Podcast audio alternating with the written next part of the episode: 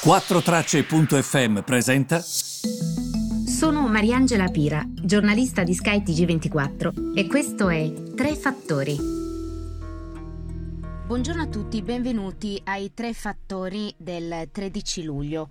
Um, le borse sono strane oggi, c'è stata un'apertura positiva, poi all'improvviso hanno invertito la rotta e sono passate in territorio negativo.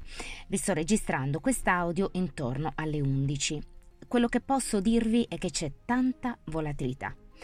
Um, a un certo punto tu ti trovi di fronte a mercati, a investitori che non sanno bene che pesci prendere perché di fatto oggi ci sarà un importante dato dagli Stati Uniti, quello sull'inflazione alle 14.30 ora italiana e mm, ovviamente lo aspetterò e domani lo commenteremo insieme. Secondo gli analisti è probabile ci sia un aumento importante del 4,9%, ricordate era del 5 eh, nel mese di maggio, questo è il dato di giugno, però ci potrebbero anche essere dei rischi per un andamento ulteriormente in rialzo. Un eventuale superamento, facciamo finta, oltre il 5, eh, ovviamente potrebbe alimentare nuove vendite sulle borse. Perché? Perché potrebbe influenzare ehm, la politica della Banca Centrale Americana eh, per la ripresa economica. Se vedono i prezzi così alti, potrebbero anche dire, sapete che c'è, dobbiamo rialzare il costo del denaro, quindi il, il denaro costa di più, eh, si toglie, si cerca di togliere moneta eh, dal mercato per fare in modo di abbassare i prezzi.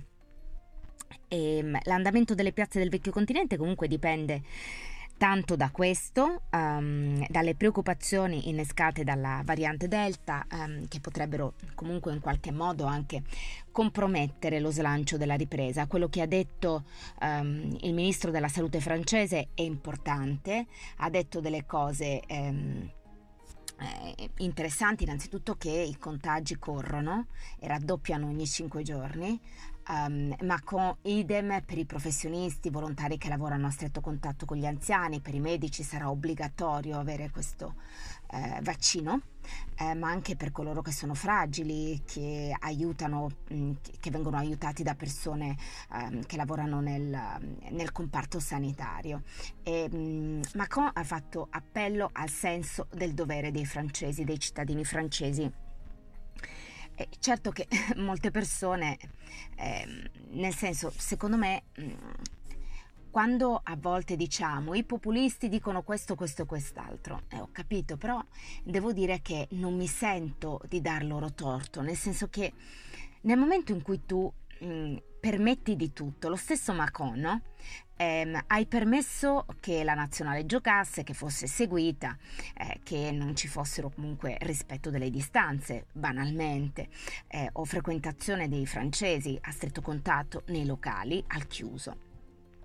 Idem all'aperto che è un altro conto, però alla fine non è che cambia più di tanto se le distanze sono davvero decimate, così come abbiamo visto. Così come quello che abbiamo visto ieri e avantieri a Roma, ma, e poi mi dici che dobbiamo stare attenti da settembre. Eh no, la politica dovrebbe essere sempre una, eh, perché altrimenti giustamente le persone che sono diciamo poco proscienza, che già vanno convinte al vaccino perché alcune non sono così convinte che il vaccino possa essere insomma la panacea di tutto. Um, lasciamo stare anche al netto no, della parte populista. E quindi io mi chiedo come si fa poi a dire a queste persone, una volta che si è permesso tanto, guardate che dovete utilizzare il rispetto per le mascherine, bla bla bla. È molto difficile, vi devo dire la verità. In tutto ciò va detto, soprattutto a voi che seguite i mercati, che ehm, Christine Lagarde, presidente della Banca Centrale Europea, ha ribadito la volontà di non stringere prematuramente la politica monetaria, che come sapete vuol dire appunto non alzare il costo del denaro, i tassi di interesse. Nonostante questo comunque il mercato non sta facendo benissimo. In tutto questo mh, mm, c'è la questione, mh, mm, tornano in auge diciamo questioni più relative alla eh, geopolitica, perché nello specifico e nel particolare migliaia di dimostranti a Cuba sono scesi in strada nella più grande manifestazione di massa degli ultimi 30 anni sull'isola. Vi basti sapere per cercare di mh, dipanare in modo semplice che cosa sta accadendo a Cuba, perché le informazioni sono tante, però se dovessi proprio sintetizzarlo con un linguaggio semplice, l'obiettivo di queste proteste, l'obiettivo di questa contestazione, il presidente della Repubblica Miguel Díaz Canel è una situazione economica che con la pandemia continua a peggiorare. Gli Stati Uniti, dice Diaz Canel, vogliono solo provocare disordini sociali.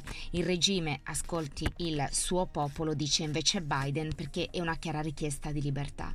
In realtà a Cuba, mh, più che richiesta di libertà, è una protesta mh, che riguarda soprattutto il disagio economico e il disagio sociale che esiste. Poi certo, eh, negli slogan se gli vedete c'è abbasso la dittatura, libertà, se ne vadano a casa.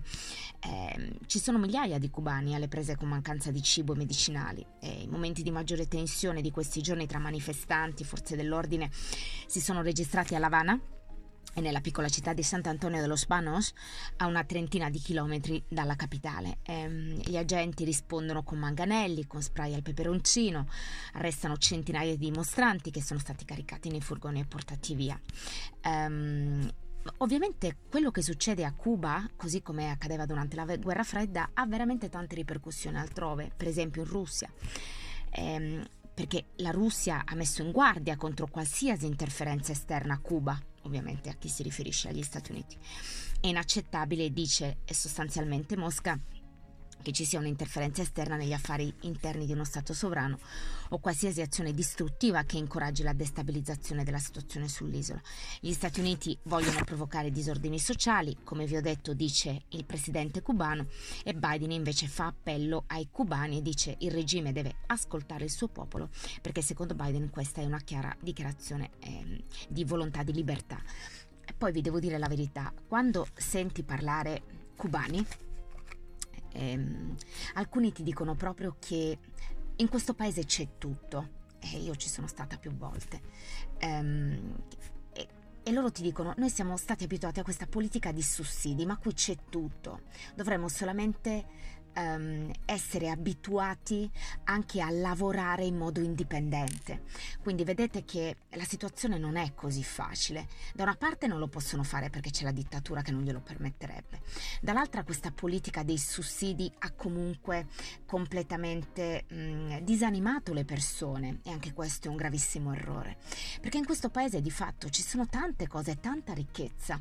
Potrebbero andare avanti per conto loro, però è tutto un cane che si morde la coda. Vedremo e seguiremo ovviamente che cosa succederà. Ho cercato proprio di sintetizzarvi al meglio per farvi capire che insomma non stanno accadendo delle cose molto belle a Cuba in questo momento.